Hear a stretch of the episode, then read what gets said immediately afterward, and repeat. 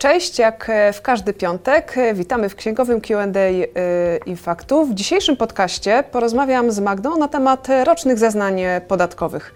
Początek roku, zatem PIT roczny. Zapraszamy. Hej Magda. Cześć. Bardzo się cieszę, że się ponownie spotykamy i mogę Ci zadać kolejne wiele pytań.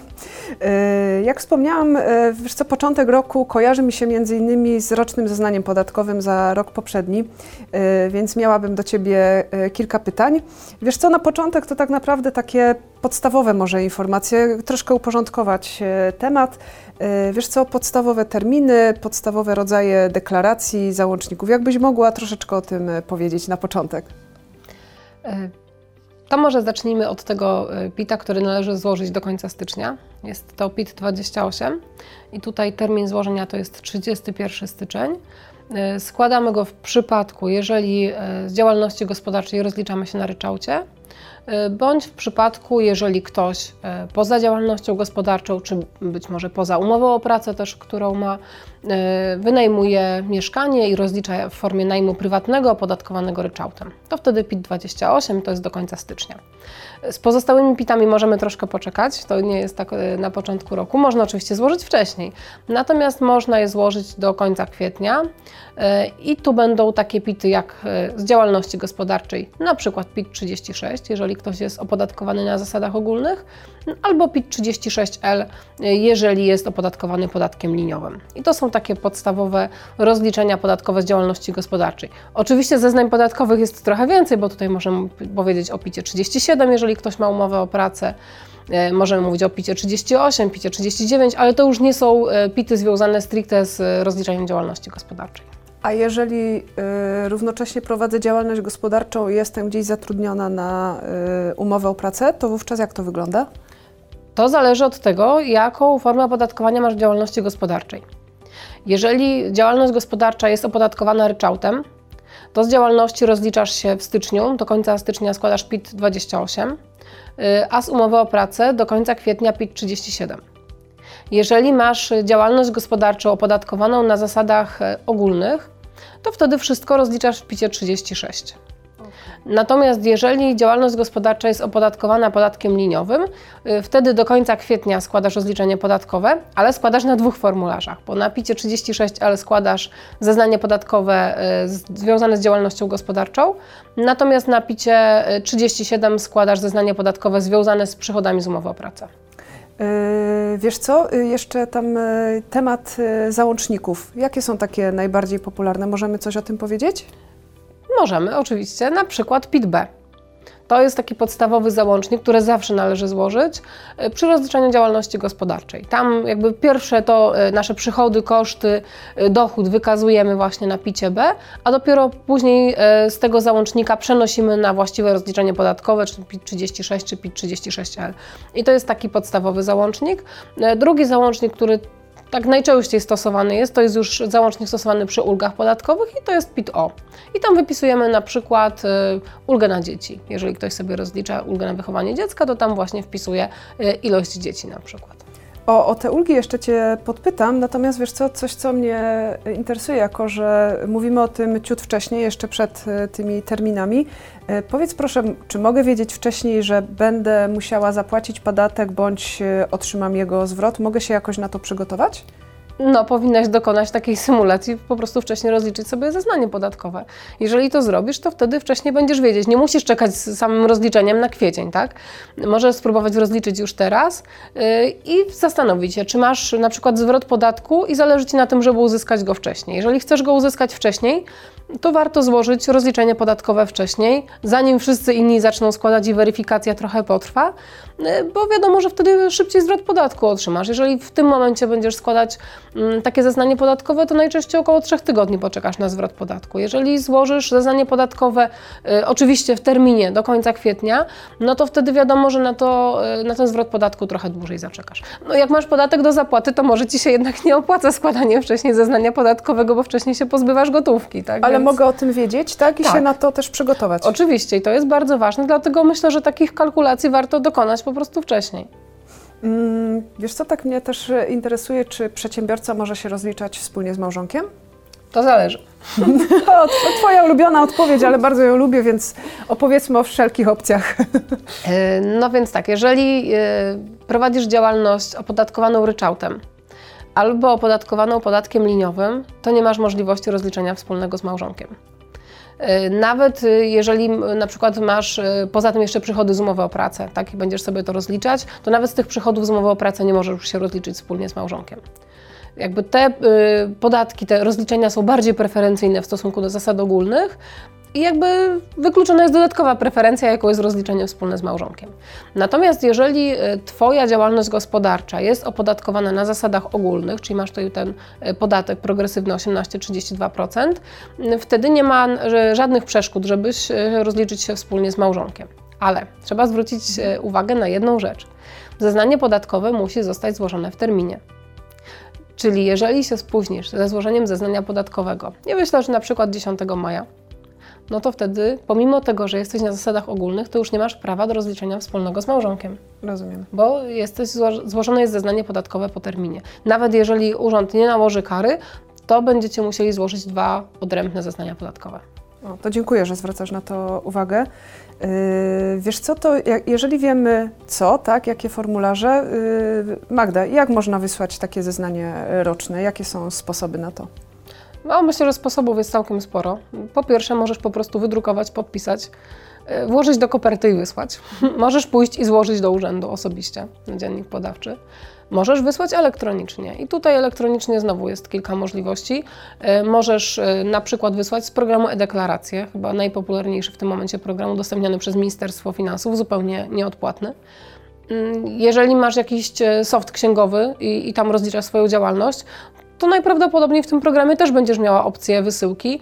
E, Potwierdzić możesz kwotą przychodu e, z poprzedniego roku, więc tutaj też jest to jakby proste. Nie potrzebujesz żadnego podpisu kwalifikowanego do wysyłki takiej deklaracji podatkowej. No i jest jeszcze jedna możliwość. Możesz komuś zlecić wysłanie. e, Właśnie chciałam Ciebie o to zapytać. Czy jest taka opcja, że ktoś za mnie złoży takie zeznanie? Możesz zlecić samo rozliczenie komuś i, i wysłać sama, a możesz złożyć rozliczenie, zlecić komuś rozliczenie i wysłanie Twojej deklaracji podatkowej. Nie musi to być księgowa oczywiście, to może zrobić dowolna osoba, takiej, której, do której masz zaufanie, że zrobi to dobrze i że zrobi takie rozliczenie. Oczywiście najlepiej y, takie rzeczy powierzyć profesjonaliście y, księgowej, która to rzeczywiście zrobi dobrze y, i mm, ewentualnie, jeżeli nie, to będziesz mogła mieć do niej jakieś tam roszczenia i jest ubezpieczona i zwróci Ci wszelkiego typu koszty, kar na przykład, gdyby nie wysłała takiego rozliczenia. Natomiast no, nie ma takiego obowiązku, tak więc zeznanie podatkowe może za Ciebie wysłać ktoś, kogo do tego upoważnisz. Albo tak samo w drugą stronę też mi może pomóc, prawda? I y, coś y, doradzić. Na przykład y, możesz czasami nie wiedzieć o jakichś ulgach podatkowych, y, a może Ci wskazać, że na przykład możesz sobie zastosować taką ulgę. Wiesz co, też sobie pomyślałam w kontekście prowadzenia działalności, co w momencie, kiedy działalność jest zawieszona, jak to wygląda w kontekście obowiązku złożenia rocznego PIT? No, żaden przepis e, nie zwalnia Cię z obowiązku złożenia deklaracji podatkowej. W związku z tym, pomimo tego, że masz zawieszoną działalność gospodarczą, e, pomimo tego, że de facto nie uzyskujesz żadnych przychodów z tej działalności, masz obowiązek złożyć e, zeznanie podatkowe. Czyli wtedy, jeżeli nie, faktycznie przez cały rok miałaś działalność zawieszoną, masz zerowy przychód, zerowe koszty, to wtedy po prostu takie kwoty wpisujesz w zeznaniu podatkowym, ale zeznanie składasz, żeby urząd nie nałożył na Ciebie kary za brak zeznania podatkowego. Rozumiem.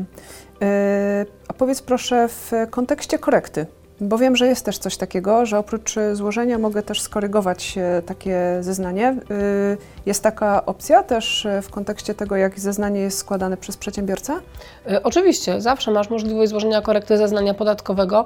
Może się okazać, że po prostu brakowało Ci na przykład jakichś danych, tak? I nie, nie ujęłaś wszystkich, na przykład całej kwoty przychodów nie ujęłaś, czy też kosztów.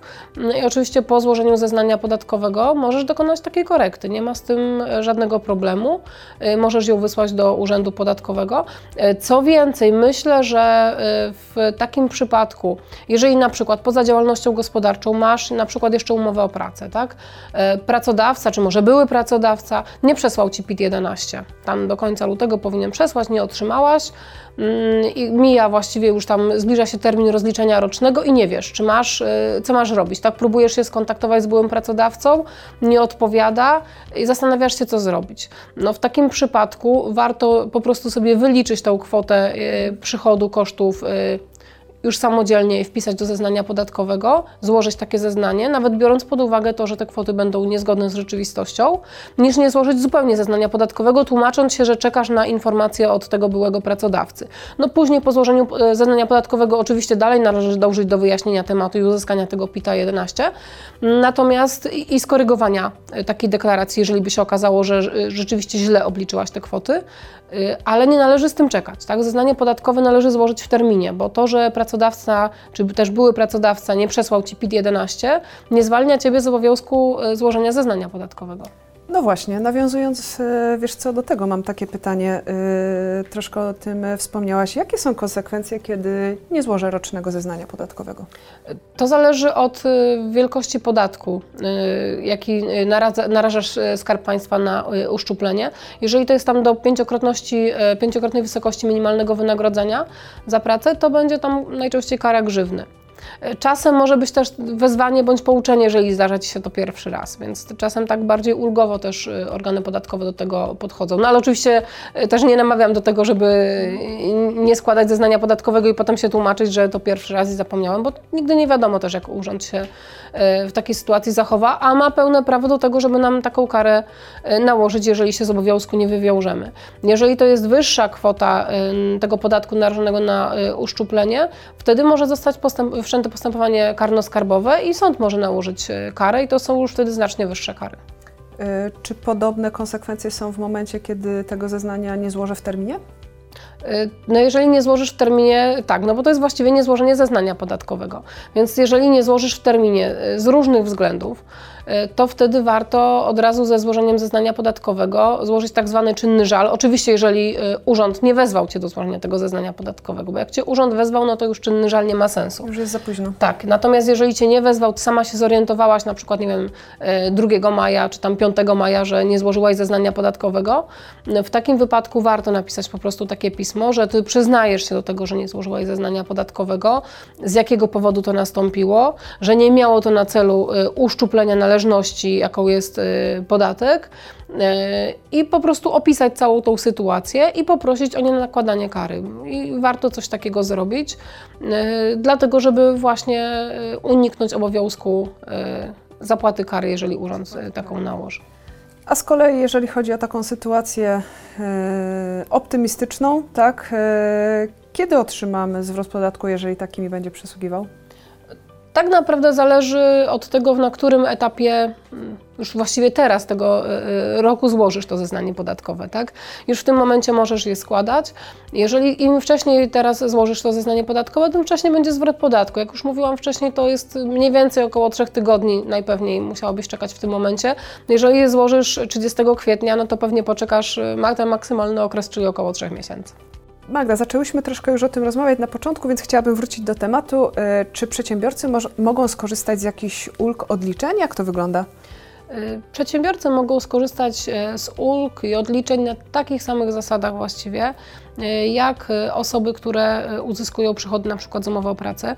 Oczywiście tylko ci przedsiębiorcy, którzy rozliczają się na zasadach ogólnych. Mhm. Przy ryczałcie i przy podatku liniowym jest tu trochę gorzej z ulgami. Ulg jest całkiem sporo. Mamy na przykład ulgę na wychowanie dziecka, ulga na IKZE, ulga rehabilitacyjna i tam jeszcze na przykład ulga odsetkowa na zasadzie praw nabytych, ciągle jeszcze można z niej korzystać, odliczenia od dochodu, kwoty przekazanej darowizny, także tego jest całkiem sporo. Myślę, że tutaj warto powiedzieć o dwóch takich e, ulgach najważniejszych. Myślę, może nie najważniejszych, ale jednak najczęstszych. I po pierwsze byłoby to ulga na IKZE. E, co jest tutaj takiego ciekawego, to z tej ulgi można korzystać bez względu na to, e, jaką formę opodatkowania z działalności gospodarczej wybieramy. Czyli i przy ryczałcie, i przy podatku liniowym, i przy zasadach ogólnych Przedsiębiorca, który dokonywał wpłat na indywidualne konto zabezpieczenia emerytalnego, może sobie tą kwotę dokonanej wpłaty odliczyć od podstawy opodatkowania. I tutaj mamy już ulgę podatkową. Co jest tutaj ciekawe, to przy opodatkowaniu podatkiem liniowym nie składamy dodatkowego załącznika tutaj PIT-O, y, tylko wykazujemy to po prostu na formularzu PIT-36L. Y, Drugą ulgą jest tu ulga na dzieci i to myślę, że jest jedna z najczęściej stosowanych ulg. Y, Na co warto tutaj zwrócić uwagę? Na to, że wiadomo, że tam kwota ulgi rośnie nam z każdym dzieckiem, e, które mamy, e, ale liczbę dzieci bierzemy pod uwagę tylko tą, jaka jest, na jaką nam przysługuje ulga, tak? Czyli jeżeli mamy, mamy na przykład pięcioro dzieci, e, ale jedno z tych dzieci już na przykład ma 30 lat, nie przysługuje nam ulga na wychowanie takiego dziecka, wtedy bierzemy pod uwagę tylko to, że mamy czwórkę dzieci, tak? I jakby w ten sposób podchodzimy Jaki jest do... limit wiekowy? E, 25 lat, jeżeli dziecko to 25-letnie, do 25 roku życia, jeżeli e, uczy się, studiuje i nie uzyskuje dochodu podlegającego opodatkowaniu, tam przewyższającego kwotę wolną, e, wtedy, jest, e, wtedy możemy skorzystać z ulgi na wychowanie tego dziecka. Y, Sporo y, tak naprawdę. Wydaje mi się, że mogłybyśmy się zastanowić nad takim osobnym odcinkiem na temat takich ulg y, i odliczeń, także zachęcamy do zostawiania pytań w tym temacie. Być może przygotujemy jakieś osobne Q&A. Jeszcze chwila czasu do takiego zeznania tego kwietniowego jest, także mm, na ten moment Magda bardzo Ci dziękuję za takie uporządkowanie tematu, za te podstawowe informacje. Spora pomoc, także bardzo Ci dziękuję. Dziękuję bardzo. Y, Dziękujemy. Jak wspomniałam, zachęcamy do zostawiania pytań w kontekście rocznego zeznania podatkowego. Y, Postaramy się oczywiście na nie wszystkie odpowiedzieć, a być może przygotujemy też jakiś osobny materiał na ten temat. Do zobaczenia w kolejnych odcinkach Księgowego Q&A Infaktu.